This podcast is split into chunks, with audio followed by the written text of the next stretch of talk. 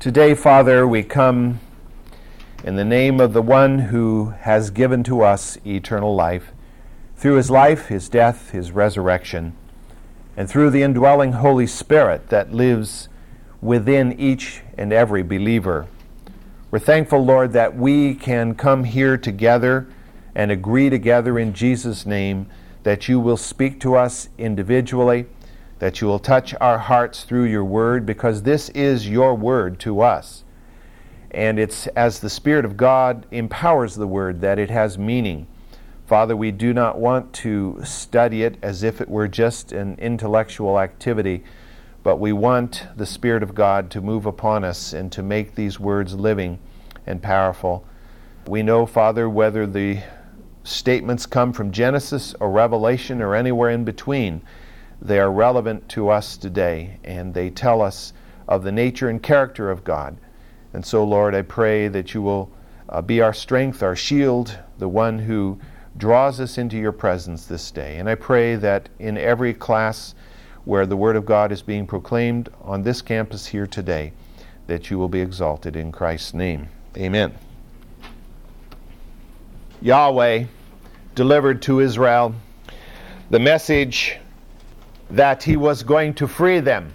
And he so did through the leadership of Moses.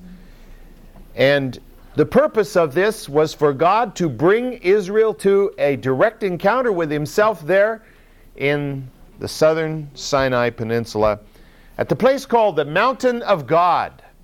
Mountain of God. You remember last week we talked about the fact that Israel set up camp on the plain just south of the mountain. Here is this bald granitic peak rising up into the heavens, and at the base of it was this large plain stretching out to the south. And there Israel set up camp. And as Israel set up camp, God called Moses up on the mountain. And so Moses went up to hear the words of the Lord. And the Lord instructed him concerning how Israel was to be prepared to meet God in three days. They were going to have a dramatic and cosmic encounter that we're going to be looking at specifically today, in part. In order for them to be ready for this encounter, God specifically told Moses what to tell the people. And let's go back and read those verses again. Uh, chapter 19 of Exodus, beginning at verse 10. Exodus 19, beginning at verse 10. The Lord also said to Moses, Go to the people and consecrate them today and tomorrow, and let them wash their garments, and let them be ready for the third day. For on the third day the Lord will come down on Mount Sinai in the sight of all the people. And you shall set bound, bounds for the people all around, saying, Beware that you do not go up on the mountain or touch the border of it. Whoever touches the mountain shall surely be put to death. No hand shall touch it, but he shall surely be stoned or shot through. Whether beast or man, he shall not live. When the ram's horn sounds a long blast, they shall come up to the mountain. So Moses went down from the mountain to the people and consecrated the people, and they washed their garments. And he said to the people, Be ready for the third day, and do not touch a woman. And we focused at the end of class last time on the fact that this was a pronouncement of physical things that Israel was to do to prepare to meet God. These physical things did not, in and of themselves, make them worthy to come into God's presence.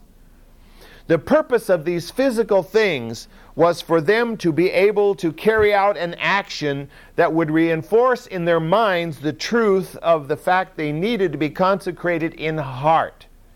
God was concerned about the separation of the heart, not of the body.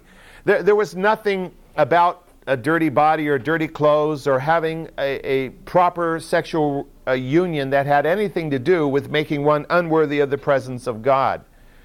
What he was saying was that you're going to come into my presence for a special encounter. You must separate yourself from the mundane, ordinary things of life. You must put your mind into the place of understanding that this is a special meeting with God Himself. And it can't be just taken as a matter of course. Oh, just another day in the life of John Doe Israeli here, you know, meeting God on a mountain. No. This was, this was a, uh, a, a life transforming event. This would be to, as I mentioned last time, in my opinion anyway, this would be to the development of, of the religion of the Israels, of the faith that God would give to the Israelites, what uh, Pentecost would mean to the New Testament church. It was sort of the birthing moment of, of God in a new relationship to his people. They needed to have a clean heart. And these other things were ancillary, but what they did was point to that need. And so they followed through. By washing their garments, they were not made more worthy of God, but they were simply brought to a place of understanding that this was a special event and that they needed to be consecrated in heart before they met God. Now let's move on today, uh, beginning at verse 16, and read of the first aspect of this encounter. So it came about on the third day, when it was morning, that there was thunder and lightning flashes, and a thick cloud upon the mountain, and a very loud trumpet sound, so that all the people who were in the camp trembled. And Moses brought the people out of the camp to meet God, and they stood at the foot of the mountain. Now, Mount Sinai was all in smoke because the Lord descended upon it in fire, and, it, and its smoke ascended like the smoke of a furnace, and the whole mountain quaked violently. When the sound of the trumpet grew louder and louder, Moses spoke, and God answered him with thunder. And the Lord came down on Mount Sinai to the top of the mountain. And the Lord called Moses to the top of the mountain, and Moses went up. Then the Lord spoke to Moses Go down, warn the people, lest they break through to the Lord to gaze, and many of them perish. And also let the priests who come near to the Lord consecrate themselves, lest the Lord break out against them. And Moses said to the Lord, The people cannot come up to Mount Sinai, for thou didst warn us, saying, Set bounds about the mountain and consecrate it. Then the Lord said to him, Go down and come up again, you and Aaron with you. But do not let the priests and the people break through to come up to the Lord, lest he break forth upon them. So Moses went down to the people and told them. Moses is one busy man, as you can well tell.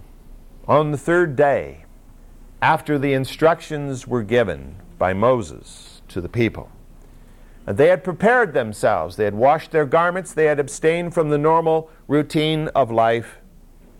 At that moment, God met his appointment with his people. The people there on the plain came out of their tents and they looked to the north in the morning at the mountain.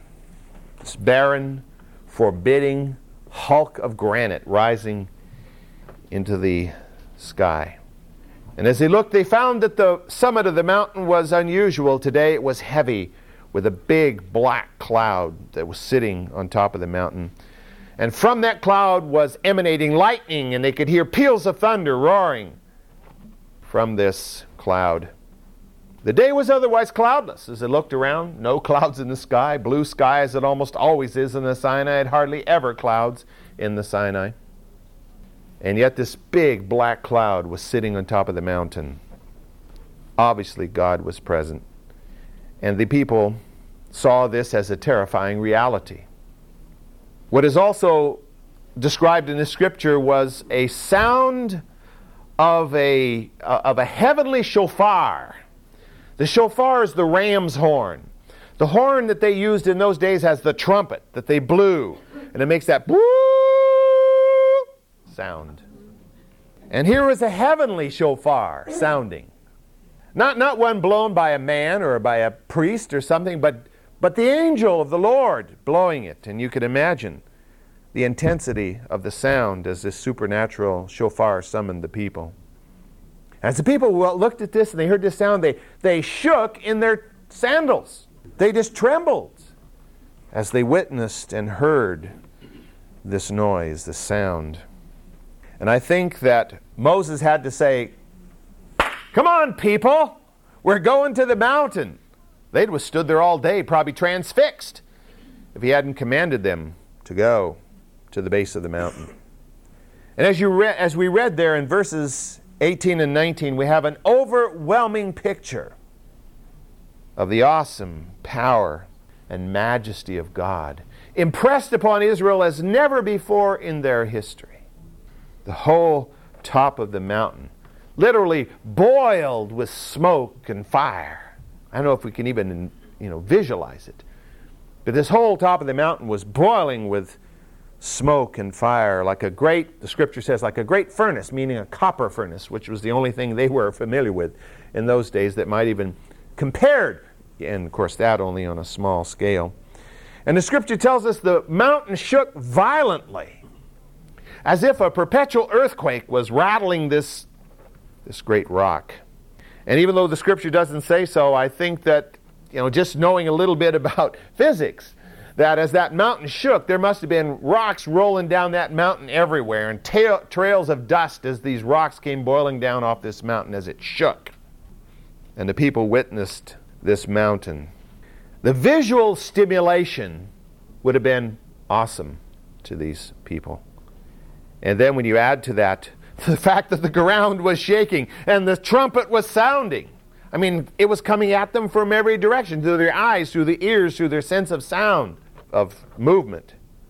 And then, after all of this, to cap it off, God speaks to Moses.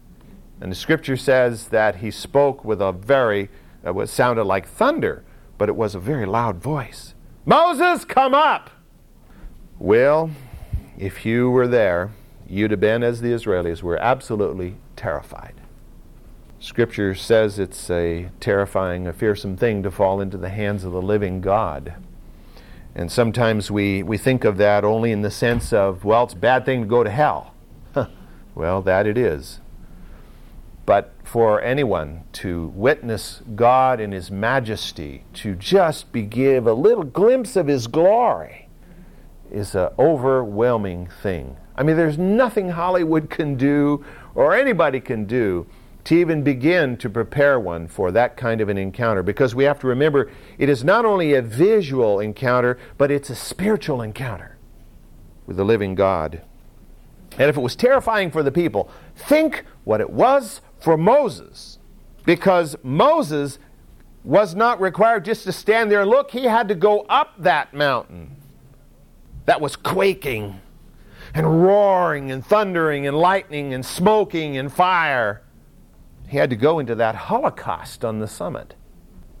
And what I think we don't realize sometimes, because it isn't specifically spelled out there, where in the world do you think Satan was at that moment? I don't think he was off gallivanting around in, you know, in central Australia or fooling around in northern Siberia. He was in Sinai. He's always where the action is. Wherever God's at work, that's where he is because he wants to blunt the work of God as much as he can. He would destroy the work of God if he could, and Satan was there. And of all the people he would speak to, to whom would he speak? Moses, of course. Why talk to some John Doe Israeli over here who doesn't know what's going on, really? He's talking to Moses. He's saying to Moses, You know who up there? That's a scary thing up there. You get burned to a crisp up there. You can't really trust this God. Look at him. You know, look at what he does. I think every step Moses took up that mountain, Satan was whispering in his ear, You're going to die. You're going to be fried. This is not a good thing. But Moses continued to walk up that mountain. I mean, it was natural for him to have doubts and fears. You and I would if we were there in his place. But Moses had a foundation built into his life. He had learned to implicitly trust God. He had learned that God's word was trustworthy. He had come to know something of the nature of this God who was demonstrating his majesty in these fearsome ways, and yet he was a loving, kind, and gentle God. If Moses had not had that foundation, there's no way he'd have gone up that mountain. God works to build a foundation in our lives before He allows us to be tempted in these really, or battered in these really difficult situations. And if a really hard situation comes along, we have to believe that God has been at work building into us a foundation so that we can trust Him through it all. And I think Moses had come to the place to realize that obedience to God was more important than life itself. If he did get fried up there, so what? Being obedient to God was much better than staying down at the bottom in a whole body and, and, and living a disobedient life, which would have no meaning and no value whatsoever. And so we listened to the voice of the Spirit of God because God didn't just let Moses go up that mountain with the devil yelling in his, or whispering, or whatever the devil was doing without any support. God was there. God's Spirit was there. God's Spirit was convicting Moses in his spirit and convincing him of the truth and helping him to take every step of the way. God never abandons his people. No matter how difficult the trial may be, no matter how deep the circumstances may appear, God is with us in them all if we are his children. And he's able to, to help us the more as we have learned to listen to him and to obey him in the past.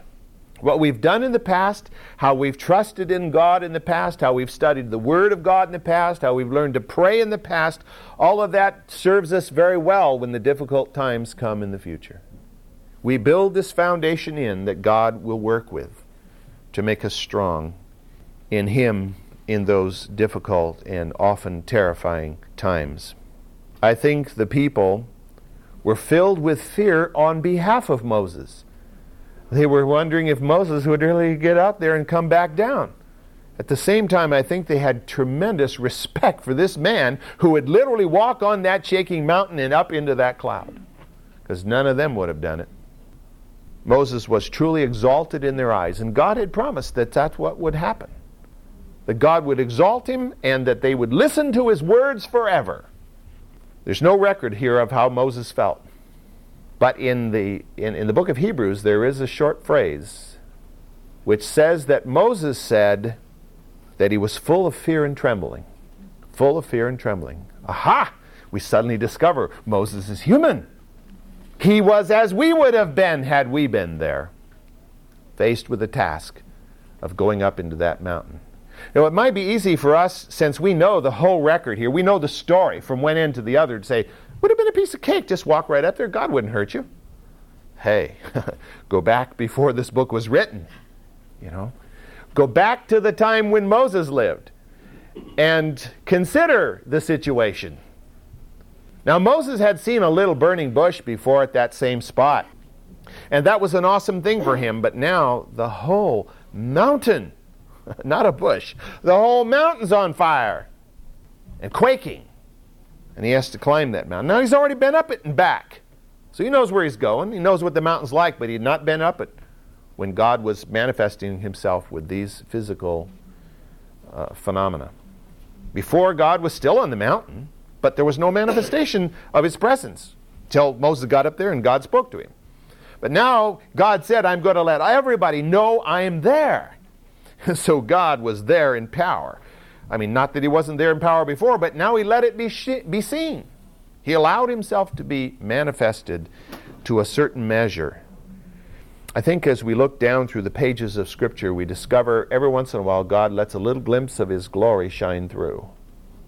None of us in our physical bodies could stand, our untransformed physical bodies could stand in the full light of the glory of the presence of God because we live in fallen bodies, in, in, bodies that are not suited for eternity. We'll be given bodies that will be suited for eternity. We'll be able to stand in His presence without, without being destroyed physically. But God has always had to veil His glory to some degree so that people could have an encounter with Him. And we'll see that later on when Moses is hidden in the cleft of the rock. And all Moses is able to see is the afterglow of God having gone by. And Jesus, you remember when he was there in Gethsemane? Only John tells us this. But when Jesus was there at Gethsemane, just for a split second, he let a little ray of glory shine through. Remember that encounter where they came and they were going to arrest him in the garden, and Jesus said, Who are you after? And they said, Jesus. And he says, I am he. And the scripture says they all fell backwards on their backsides. See this whole group of armed men, torches and spears and everything going crash back on the ground when all he said was, I'm he. he just let a little bit of his glory shine through there. John witnessed that. Before God got down to the business of delivering to Moses the ten words, he gave to Moses further instructions concerning the people. You see, God is very concerned that the people have repeated instructions. God knows that we are very dense and we don't seem to get it the first time. All of you have had this experience in, in certain other venues, I'm sure. I've had it, and those of us in the college experience have had it where you say, This is how you are to do this particular assignment. Spell it out specifically in writing and verbally, and still get the assignment done differently than you explained. And it's not because somebody's obstinate, it's because it didn't sink in. And God wants to make sure it sinks in. And so God has this habit of repeating himself over and over and over and over and over again as you go from Genesis through Revelation. If by the time we get to Revelation, having read from Genesis, we don't get the point, it's not God's fault. It definitely isn't God's fault. So God gives Moses further instructions I mean, God's planning to keep Moses up on the mountain for 40 days and 40 nights. I mean, Moses is going to go up that vibrating mountain and disappear into that swirling holocaust, and the last they'll see of him is as he goes into the clouds and he's gone for 40 days and 40 nights. Well, you know how the people will be. I mean, we've read ahead in the story, right? We've read it before many times. Uh, at the very least, they're going to get restless and curious. What happened to Moses? And there would always be amongst the people a few brave ones who'd say, Let's go see. Stupid ones. And so God sent Moses back down the mountain to reinforce in the minds of the people the sanctity of who is on this mountain. This is the Holy One. And he wants to make sure that they do not cross that barrier onto the mountain. God has set a barrier. He had to put it somewhere.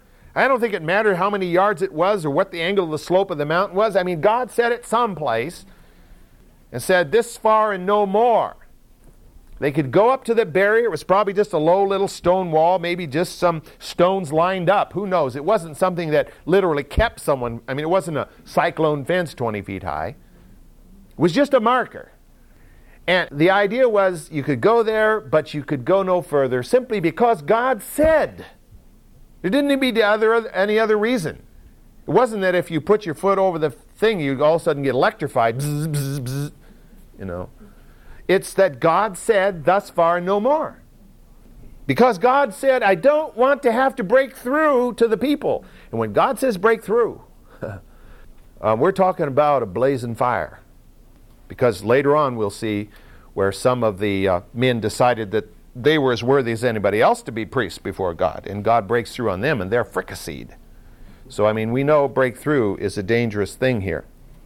God does not want them attempting to penetrate into His presence. To transgress unworthily upon God's territory. Certainly some would have been tempted to climb the mountain.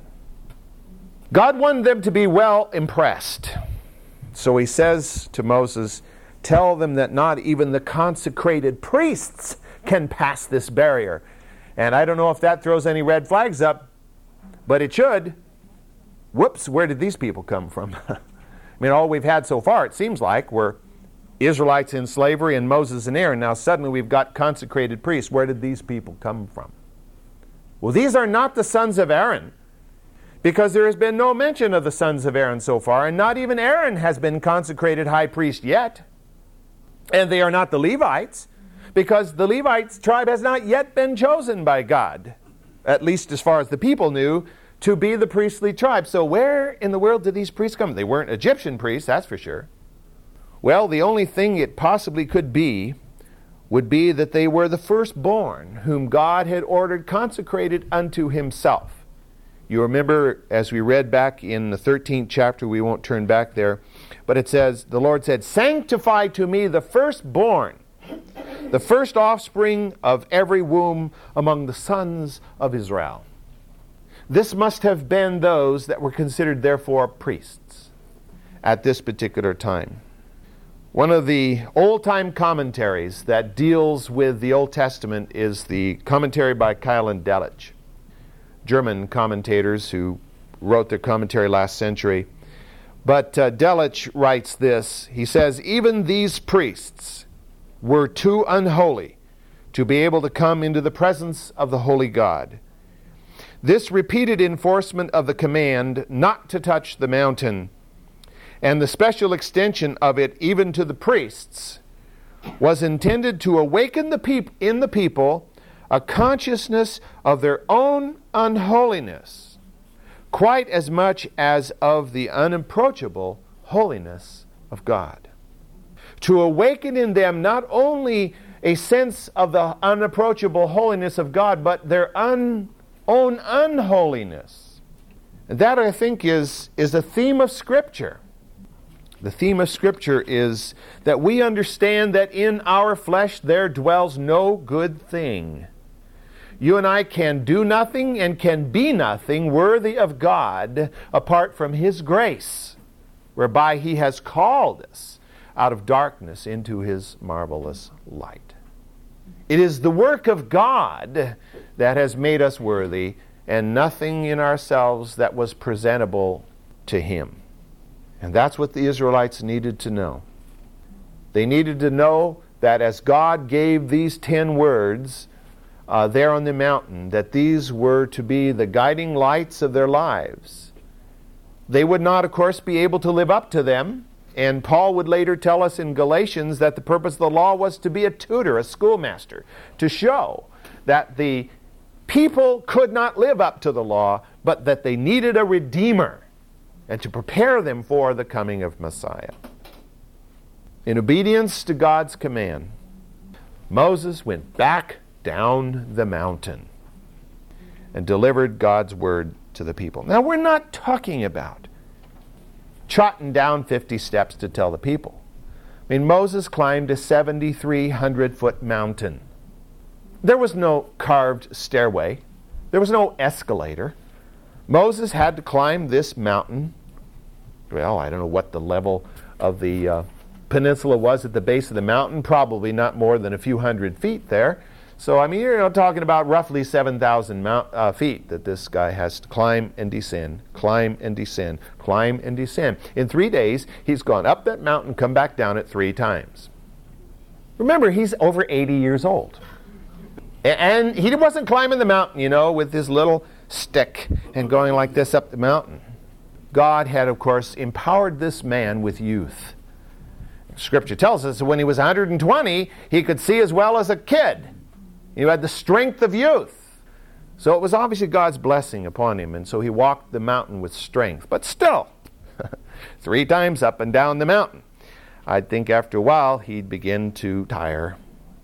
Finally, God said to him, after he has delivered the word again for the third time, God says to Moses, Come up again, you and Aaron with you. Now, I think the teaching here is quite plain. The people were not to pass this barrier, but Moses and Aaron, and we'll discover also Joshua, could cross that barrier. We don't know how far Aaron went up the mountain. He did not go to the summit, and neither did Joshua. Only Moses went to the top of the mountain. But the two men here, Moses and Aaron, were called across the barrier onto the mountain because only the mediators could go into the presence of God. Moses, the prophet of God, and Aaron, the soon to be high priest unto God, had been justified by God's grace through faith and so they could come into God's presence. Soon God will establish the priestly class and the high priesthood. And they will build the tabernacle, and later they will build the temple. And the scripture makes it quite clear that only the high priest could go into the presence of God, and then only once a year, and then only with the shedding of blood. Well, let's turn to that passage in Hebrews chapter 9 verse 6. In this passage, the writer of the Hebrews is talking about the first covenant and the tabernacle and the outer sanctuary, the inner sanctuary, and the Holy of Holies and so forth. And now he says, Now when these things, verse 6 of chapter 9 of Hebrews, now when these things have been prepared, had, have been thus prepared, the priests are continually entering the outer tabernacle, performing the divine worship. They could go in and out of the outer tabernacle at will. But into the second, that is the Holy of Holies, the inner room where the Ark of the Covenant was, only the high priest enters once a year, not without taking blood, which he offers for himself and for the sins of the people committed in ignorance. The Holy Spirit is, the, is signifying this that the way into the holy place has not yet been disclosed while the outer tabernacle is still standing, which is a symbol for the present time. Accordingly, both gifts and sacrifices are offered which cannot make worshippers perfect in conscience. Since they relate only to food and drink and various washings, regulations for the body imposed until a time of reformation. But when Christ appeared as a high priest of the good things to come. He entered through the greater and more perfect tabernacle, not made with hands, that is to say, not of this creation, and not through the blood of goats and calves, but through his own blood. He entered the holy place once for all, having obtained eternal redemption.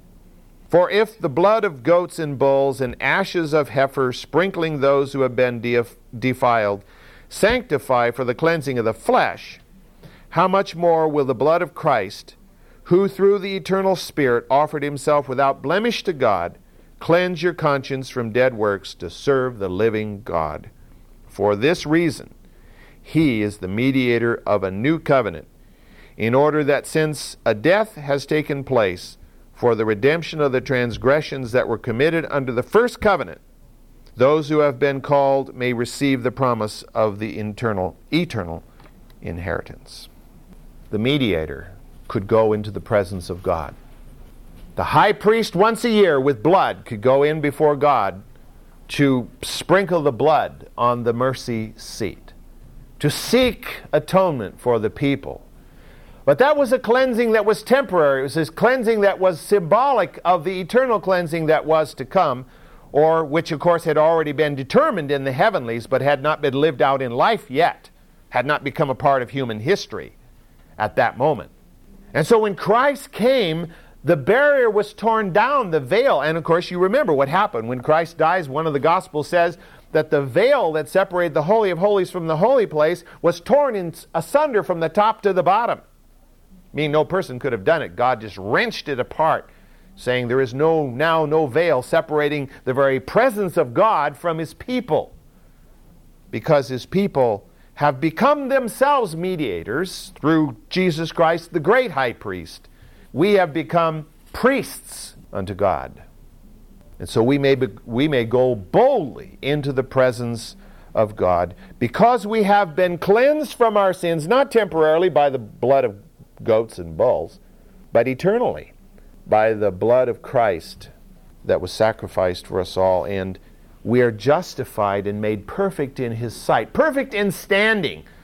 I recognize that all of us today uh, feel quite imperfect, I trust, as we walk here and we fail, and we know we fail, and we know we don't have right attitudes all the time, we don't say the right thing all the time, we don't do the right thing all the time. In fact, we're ready to kick ourselves half the time. And yet, in our standing before God, if we've been ple- cleansed by the blood of Jesus Christ, we are perfect in our standing. And it's that which allows us to go into the presence of God boldly, as Moses did that day on Mount Sinai. Turn back in Hebrews to the fourth chapter.